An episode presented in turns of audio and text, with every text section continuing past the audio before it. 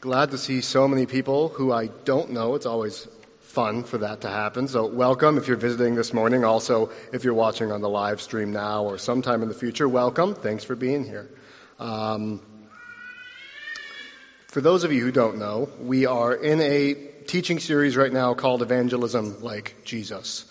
And the point of that series is to go through and look at different pieces of Jesus' life and his ministry to try and understand what it means for us as we try and live the gospel out and try to communicate the gospel to the people that God's placed in our lives who need the gospel. So we're going to continue on this journey this morning. We're going to be in Luke 7. Uh, we're going to start in verses 36 and go through verse 50. I'll read that for us this morning. It's also going to be on the screen behind me. Um, you can also find it in the blue Bibles in front of you. I'll give you a minute to turn there or find it on your phones or what have you. And when you're ready, I'd ask if you could, one more time, please stand for the reading of God's Word if you are able.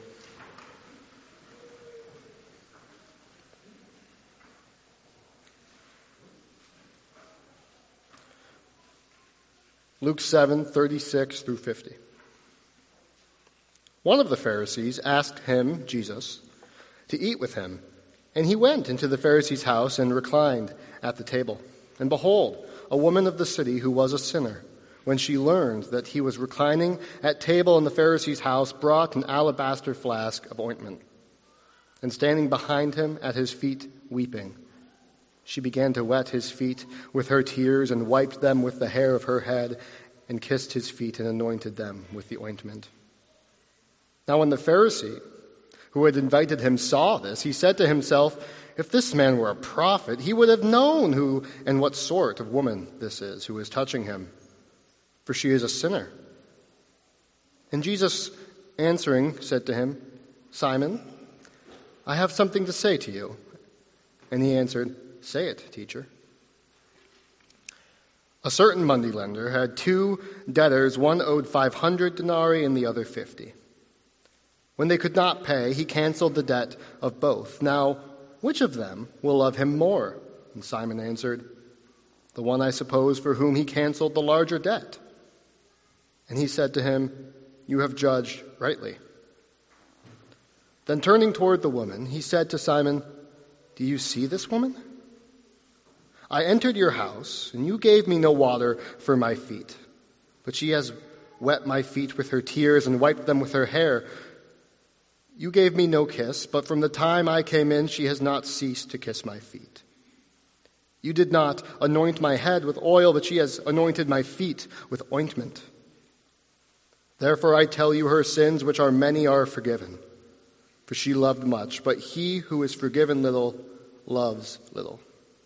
And he said to her, Your sins are forgiven.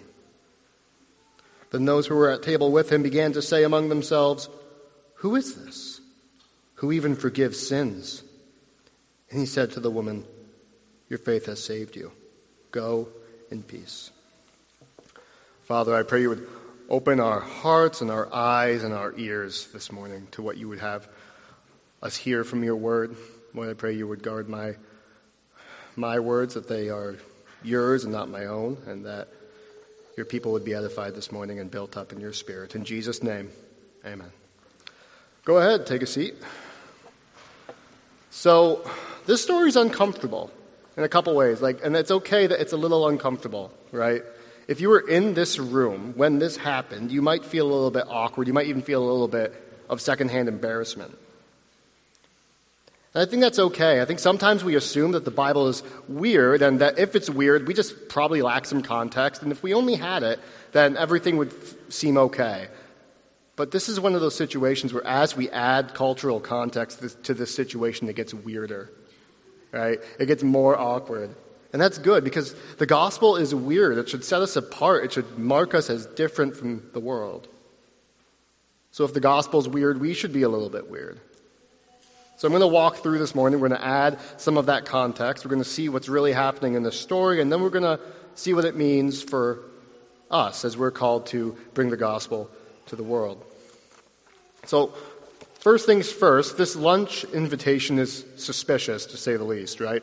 The Pharisees aren't necessarily known for liking Jesus, and there are a few of them that do, but they fly under the radar for the most part. So the fact that a Pharisee is inviting Jesus to his home for a meal should set some alarm bells off in your head.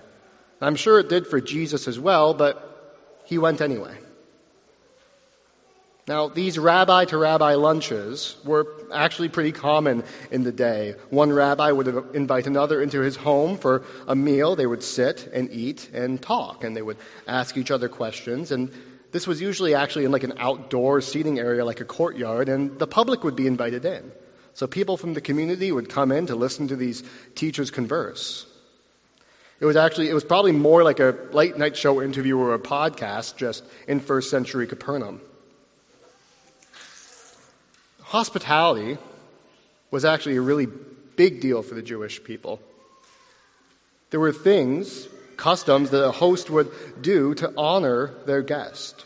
And these shows of hospitality are a focal point of this story, so I just want to review them real quick. First, as a guest entered, the host would greet them with a kiss of peace. This is usually like a kiss on the cheek that was meant to welcome or honor the guest as a peer and an equal. Then they would either offer a basin of water or call a servant so that the guest's feet could be washed. At that time, shoes were essentially just a strap of leather on the bottom and a strap of leather on the top, and that was it. They didn't offer much in the way of protection, and the streets were made of dust and full of all of the things that they would be full of if you have livestock in the street all the time. So it's just a messy situation. So if you're going to sit and recline in someone's home for a meal, in any level of comfort or dignity, your feet would need to be washed. And finally, the host would smear some fragrant oil on the head of the guest.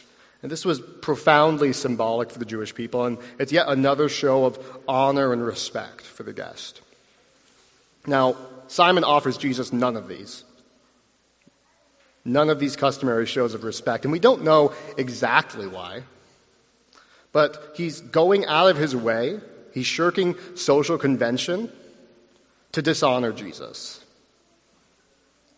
And he's doing it in front of a crowd, too. You can almost hear someone from the streets of Capernaum leaning in and asking Jesus, Man, aren't you embarrassed? This is this must be embarrassing for you. Meanwhile, word is getting around that Jesus is at Simon's house.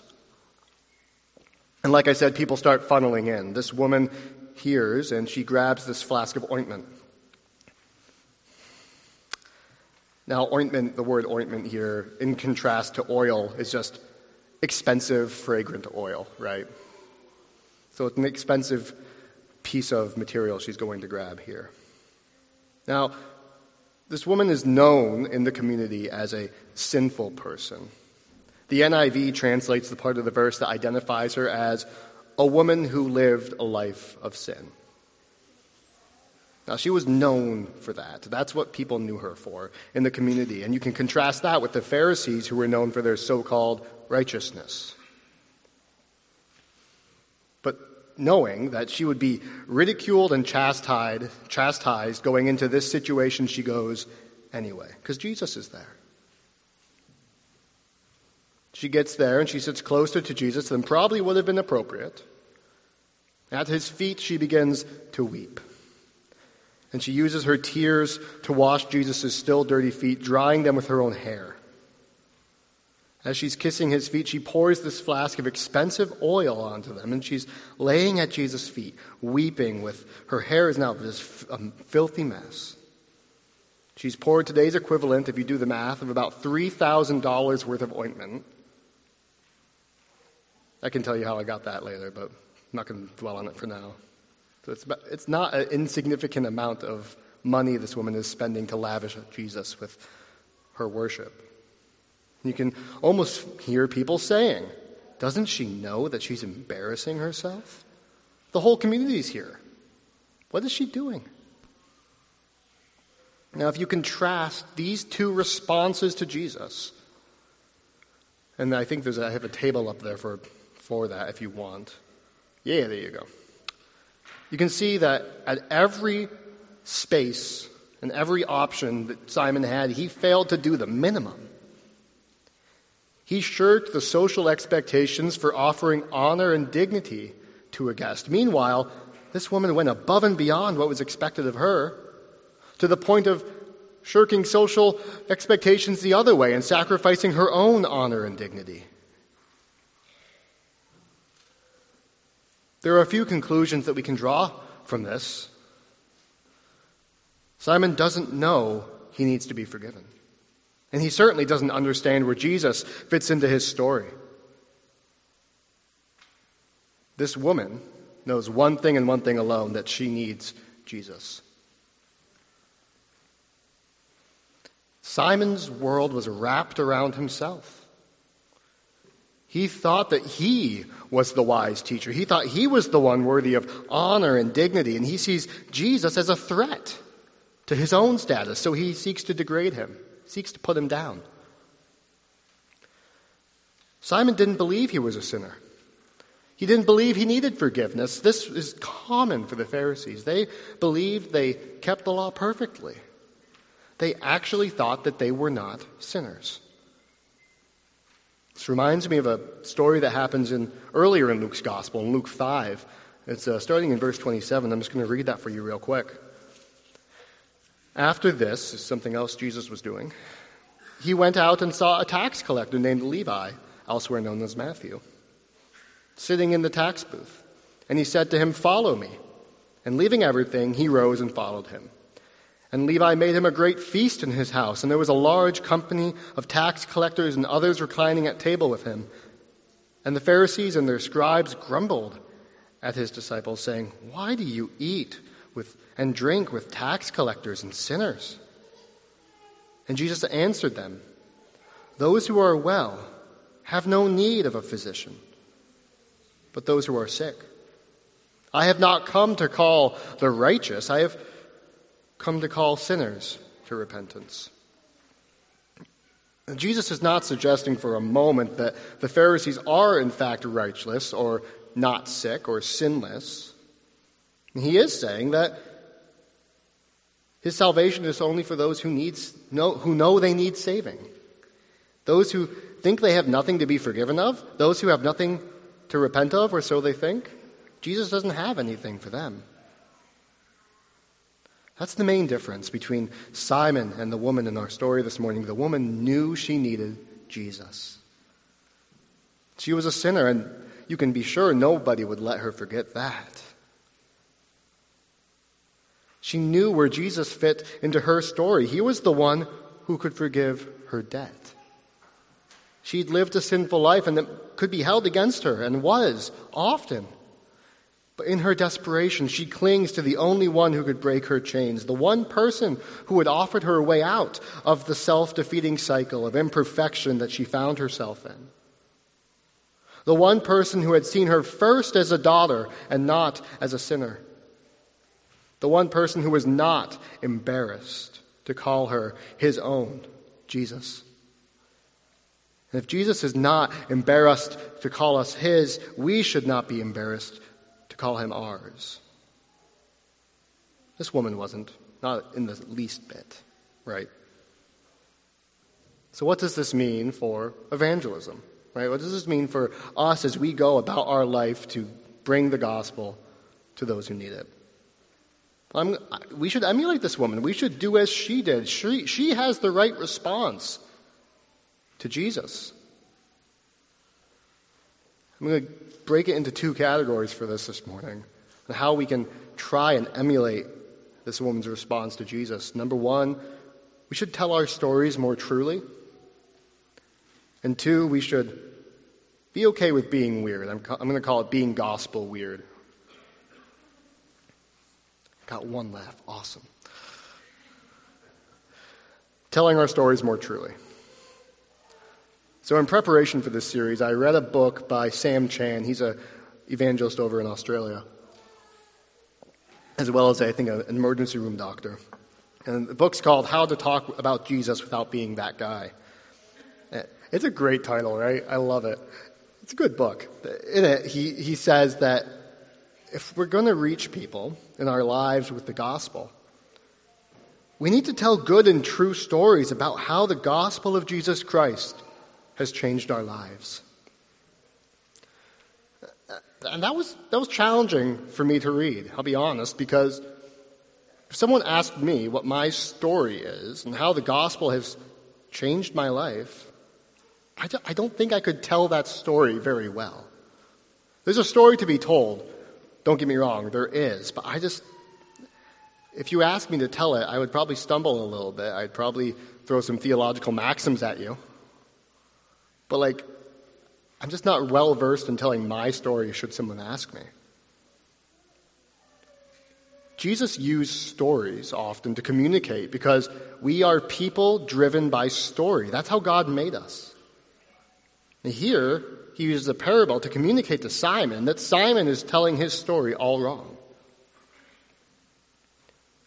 And we should seek to tell our stories, the stories that our lives are, more truly by placing Jesus in the center of them. All that we have, all that we are, is tied to Jesus. And sometimes it's, it's hard to see that. We got all twisted up in our heads and we about who we are and what we were made for, what we're supposed to be doing, and we just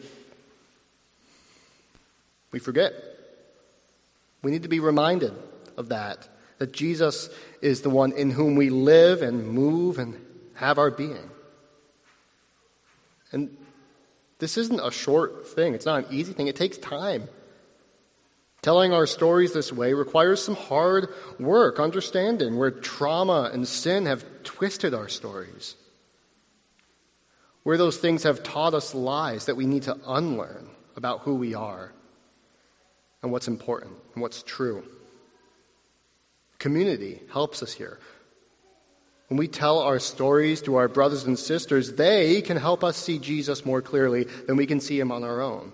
God's given us all of his children to help us see him for who he is in his fullness.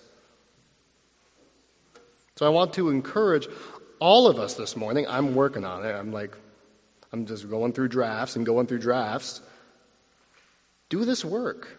Write your story out. Understand it. Take some time to try and see Jesus in it. Look back, pray over the years, see where God has worked and what story He is telling through you and your life. Tell that story to others and let them speak into it and pray over it. Show you where you might be misunderstanding something. And then be ready to share it with someone who doesn't know Jesus. Maybe intentionally invite them to coffee or somewhere else. Maybe you don't like coffee, go get tea. Ask them to tell you their story. Hear them. See what they're about. See what they're going through. And then tell them yours.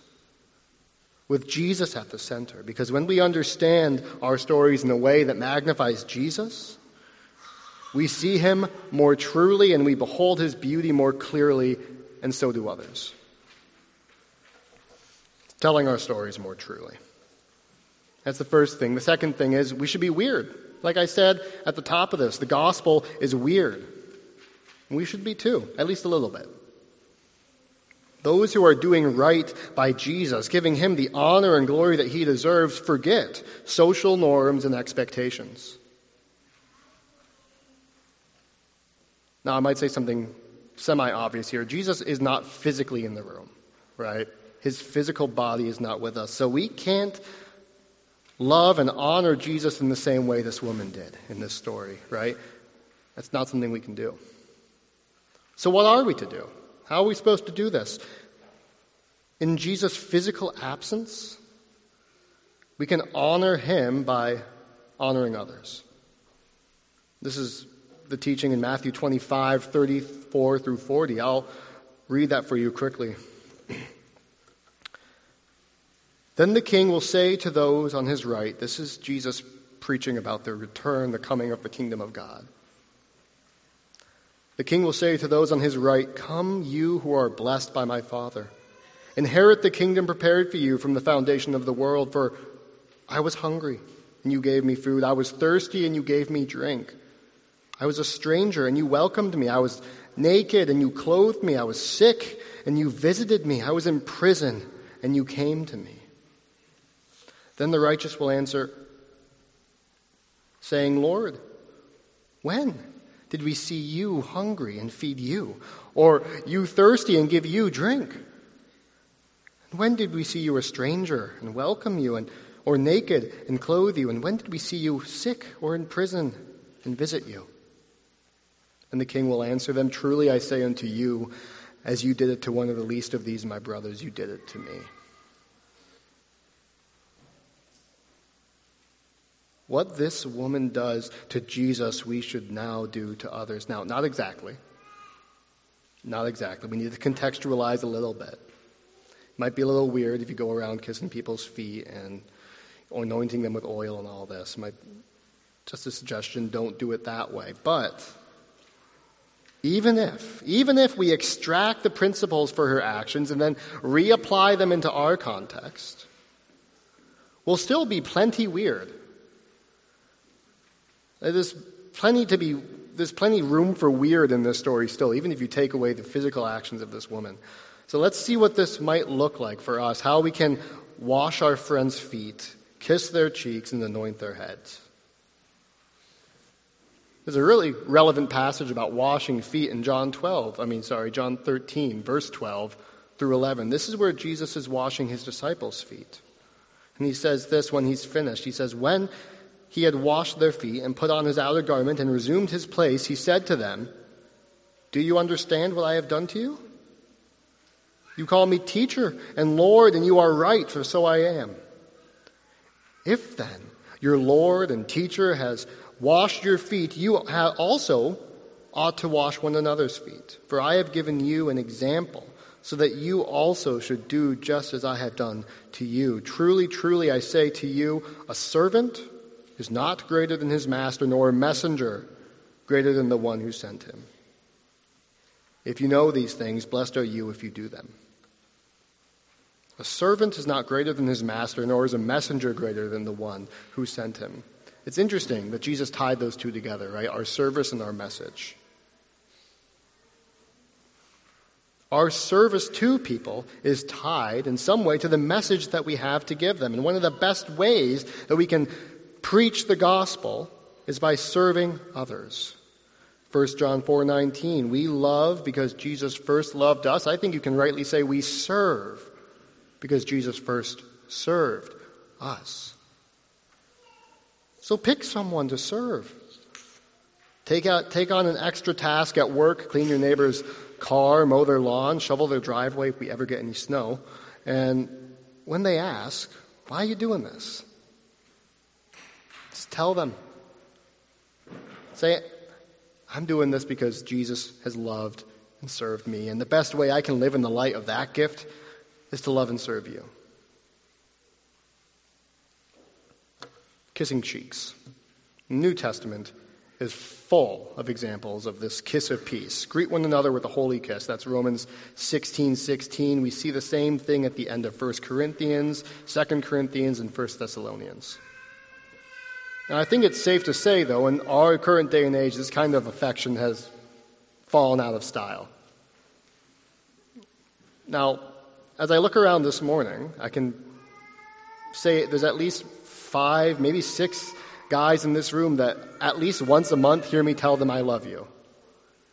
I just want to say that's not really common in the culture right now for someone to have just love for their friends like true love. I think a good example of this is my wife, actually. She was telling me how she introduced herself to Anna and Ansel. Some of you, I don't think they're here this morning, but uh, you guys, some of you know Anna and Ansel. Um, and I literally have a screenshot of her text that she sent Anna, so I'm going to read that to you guys this morning. She said it was okay. Good morning, Anna. I'm excited that you and your family have come to Terra. I just wanted to let you know. One of the things I love about our church is all the Navy families. For about eight years now, there's been a revolving door of friendships that have been really beautiful and a blessing to be a part of for a season. It's like there's a space in my heart reserved for a person, the person that just so happens to change every couple months to years, but the space stays there. The most recent friend in that space will be leaving in another month or so, and it's perfect timing for you and your family to arrive and to step into that space that's already here for you. If my wife had sent that text to somebody outside of the body of Christ, they would have thought she was creepy. I mean, I mean that's probably true, right? Like it's not common to see that kind of forward affection. And we have the great honor and privilege of calling Anna and Ansel some of our closest friends, and our kids are just, you know, they love each other. And uh, that wouldn't have been the case if my wife didn't go out of her way to love one of Jesus' children. John 13, 35 tells us that the world will know us. They will know us as distinctive by the love that we have for one another. That's how they know that we follow Jesus. So love your sisters and your brothers here. Don't be afraid of seeming a little bit awkward, being a little bit weird. Yeah, it will be a little bit, but it's the gospel. Then invite other people into that love. Bring them into your community. Help them see the love of Christ that you have with your brothers and sisters. That's contagious. They'll want to know more. They'll ask you, What's going on? Why are you guys so weird? And then you can tell them. Finally, anointing heads. Psalm 23, 5 through 6 says, You prepare a table before me in the presence of my enemies. You anoint my head with oil, my cup overflows. Surely goodness and mercy shall follow me all the days of my life and I shall dwell in the house of the Lord forever. In the biblical story, anointing is a symbol of abundance and security that we have in the presence of God. The examples abound in the Old Testament when Jacob glimpses heaven. He builds an altar and he anoints it with oil. Israel's kings are anointed with oil, as are their priests. Most significantly, the word Messiah. The title fulfilled by Jesus is simply translated into English Anointed One. As followers of that Messiah, Jesus Christ, we have that abundance, that security, that presence now. And we should bring that to people and give them a taste of heaven. And there's so many ways that we can do this. We can just be with them, listen to them, pray with them. But in the spirit of this story, I want us to suggest a specific way we can give people a taste of heaven hospitality. This is not the only way, by any means, but it's the one I wanted to talk about this morning. Calls to hospitality are more common than you would think in the New Testament. You can barely get through a New Testament letter without seeing something about hospitality. To invite someone into your home is a very intimate thing, it's a very loving and kind thing to do. To prepare a meal for them is as well. So much of Jesus' ministry happens around tables and over meals. This morning's story happened over lunch. The story from Matthew with Levi after he's been called, that's a feast. He's at Levi's table. It's through a meal, the Last Supper, communion, that Jesus asks us to remember him. And it's a meal, the great marriage supper of the Lamb that we look forward to in eternity. So, what better way to give somebody a taste of heaven than to give them a meal in a home filled with the love of Christ? Now, I'm going to read a little bit from a book here. Um, this is a book that my wife was given as a gift a while back. Uh, it's called The Gospel Comes with a House Key. I, know some of you have read it, but it's very good. Um, author's uh, Rosaria Butterfield. So I'm just going to read, just, this is just from chapter 3. I'm just going to read some sections, okay? To illustrate this, the importance of hospitality. Going to dinner at the home of Christians was not high on my life on my list of longed for activities. As an out lesbian feminist, a leader in LGBTQ rights, the recent co author of the first domestic partnership policy at Syracuse University, and a soon to be tenured radical, my heart's desire was not to become friends with the enemy. The threshold to their life was like none other. The threshold to their life brought me to the foot of the cross. Nothing about that night unfolded according to my confident script. Nothing happened in the way I expected. Not that night, or the years after, or the hundreds of meals, or the long nights of psalm singing and prayer as the other believers from church and university walk through the door of this house as if no door was there. Nothing prepared me for this openness and truth. Nothing prepared me for the unstoppable gospel and the love of Jesus made manifest by the daily practices of hospitality undertaken in this one simple Christian home. This Christian home became my two year refuge and way station long before I ever walked through the doors of the church. The Smith home was where my the Smith home was the place where I wrestled with the Bible and with the reality that Jesus is who he says he is, and eventually came face to face with him on the glittering knife's edge of my choice sin. This Christian home was where I wrestled with my identity and where I first dared ask the question Is this who I really am? Or is this how the fall of Adam made me? Is it my authentic identity or the distorted one that came through the power of Adam's original sin to render my deep and primal feelings untrustworthy and untrue? I don't really need to say anything else about that. There's probably a person or a couple or a family in your life that's been on your mind during this series. I want to encourage you to invite them in for a meal in your home and make it a good one. Pull out all the stops. Go get the good china, a nice bottle of wine. Spend some time to really bake and cook the best meal that you can think of, your favorite meal, something that has a story attached to it. It will be a sacrifice of your time and your energy and your money. So use wisdom and discernment and what's going to be best for your family. But we want to show them the abundance of the presence of God through a powerful symbol. Show them their worth in the eyes of Christ, that He desires to bless them with His abundance. He's trying to use you to do that now. And when they ask you, why are you going through all of this trouble? This isn't a special event. This is not a birthday or an anniversary. Why are you doing this? Tell them. Tell them that, that God has changed your life. The gospel has fundamentally shifted your story, that you have been blessed and you want to share that blessing with them. As it so often does, communion ties all of these things together. It tells the story of the gospel, and it compels us to tell our stories in the light of the story. It reminds us of the humiliating and excruciating service that Jesus did for us. He died on the cross, canceling our debt, breaking our chains, wiping away our imperfection, and giving us His perfection. It reminds us of the great honor he has given us, the dignity of calling us sons and daughters and embracing us, unashamed and unembarrassed to call us his.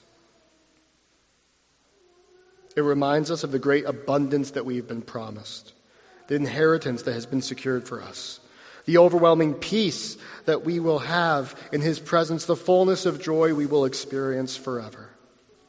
We taste of it now as we wait for its fulfillment. And if you call Jesus Lord and Savior, He calls you daughter and son, and you are welcome at this table. And if you don't, and you're wondering why we believe what we believe, why we do what we do, ask us, and we'll tell you. Let's close our eyes in prayer this morning. Father God, thank you. Thank you for all that you have done for us, how you've been faithful and steadfast in our lives, how you continue to work and show us who you are, how much you love us, how much you care for us, how much you want our best and our good, even when we, our idea of what that might be conflicts with yours. Thank you, Father, for that. Lead us now into this time of worship with open hearts and open minds and surrendered spirits. In Jesus' name, amen.